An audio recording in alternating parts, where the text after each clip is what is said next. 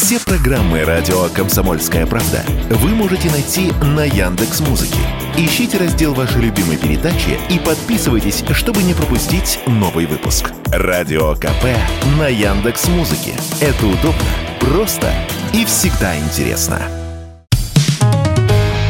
Экономика на радио КП.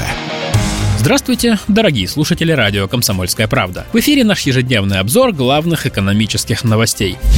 И сегодня мы с вами поговорим о важном новом законе, который приняла Госдума. Вот представьте себе ситуацию. Подаете вы заявку на кредит, а в банке заявляют, вам запретили брать займы. Кто запретил, спрашиваете вы.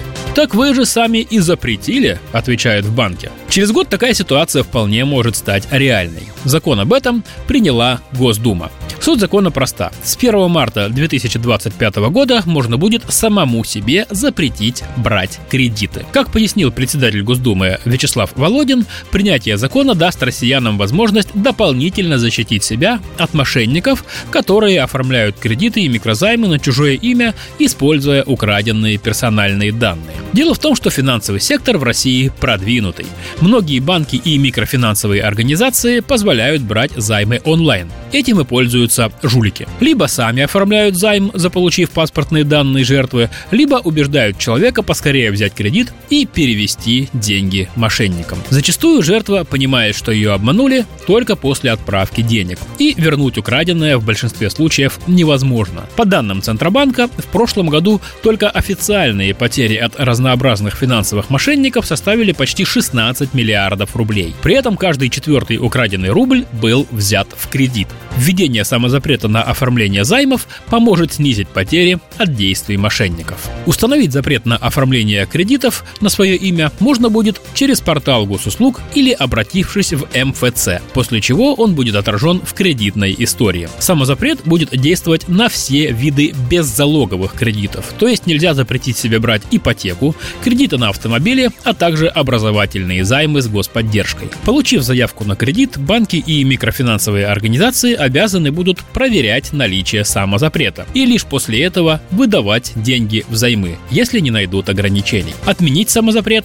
тоже можно будет в любой момент. Процедура та же самая, через портал госуслуг или в МФЦ. Самозапрет снимут на следующий рабочий день после подачи заявления.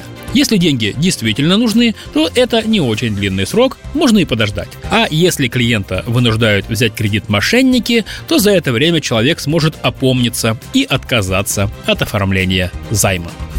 И еще сегодня поговорим о хорошем, о нашем рынке труда. Вот э, знаете, когда читаешь новости о ситуации на рынке труда в России, то даже начинаешь немного завидовать безработным. Ведь как здорово сейчас искать работу. Ну, если верить официальной статистике. Работодатели за тебя бьются. Зарплаты высокие на перебой предлагают, а ты ходишь между ними, задрав нос и выбираешь. В эту компанию я не пойду, вон то предложение отклоню, а вот сюда, пожалуй, схожу на собеседование, ну, если согласятся еще денег добавить. А все потому, что в стране растет производство, кадры в дефиците и безработица на историческом минимуме, меньше 3%. Поэтому правило нынче диктует не работодатель, потребитель, а соискатель. И вот очередное тому подтверждение. На каждого безработного в стране приходится 4 вакансии. Это исторический рекорд. Таковы результаты подсчетов, которые сделали аналитики компании Финэкспертиза на основе данных Росстата и Роструда за четвертый квартал 2023 года. Всего за год дефицит кадров усилился в полтора раза. В конце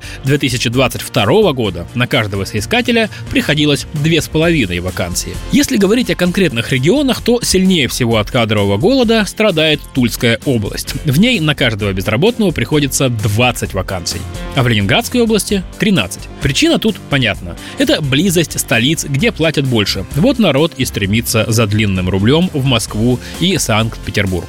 К слову, в Москве на каждого безработного приходится 4,5 вакансии, а в Питере 3,5. При этом эксперты отмечают, что кадровый голод в России не только количественный, но и качественный.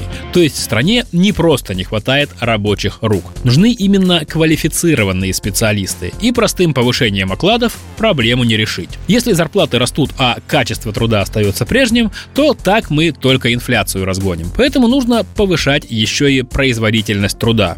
Ну а как это сделать, это уже тема для другого, долгого и серьезного разговора. «Экономика» на Радио КП.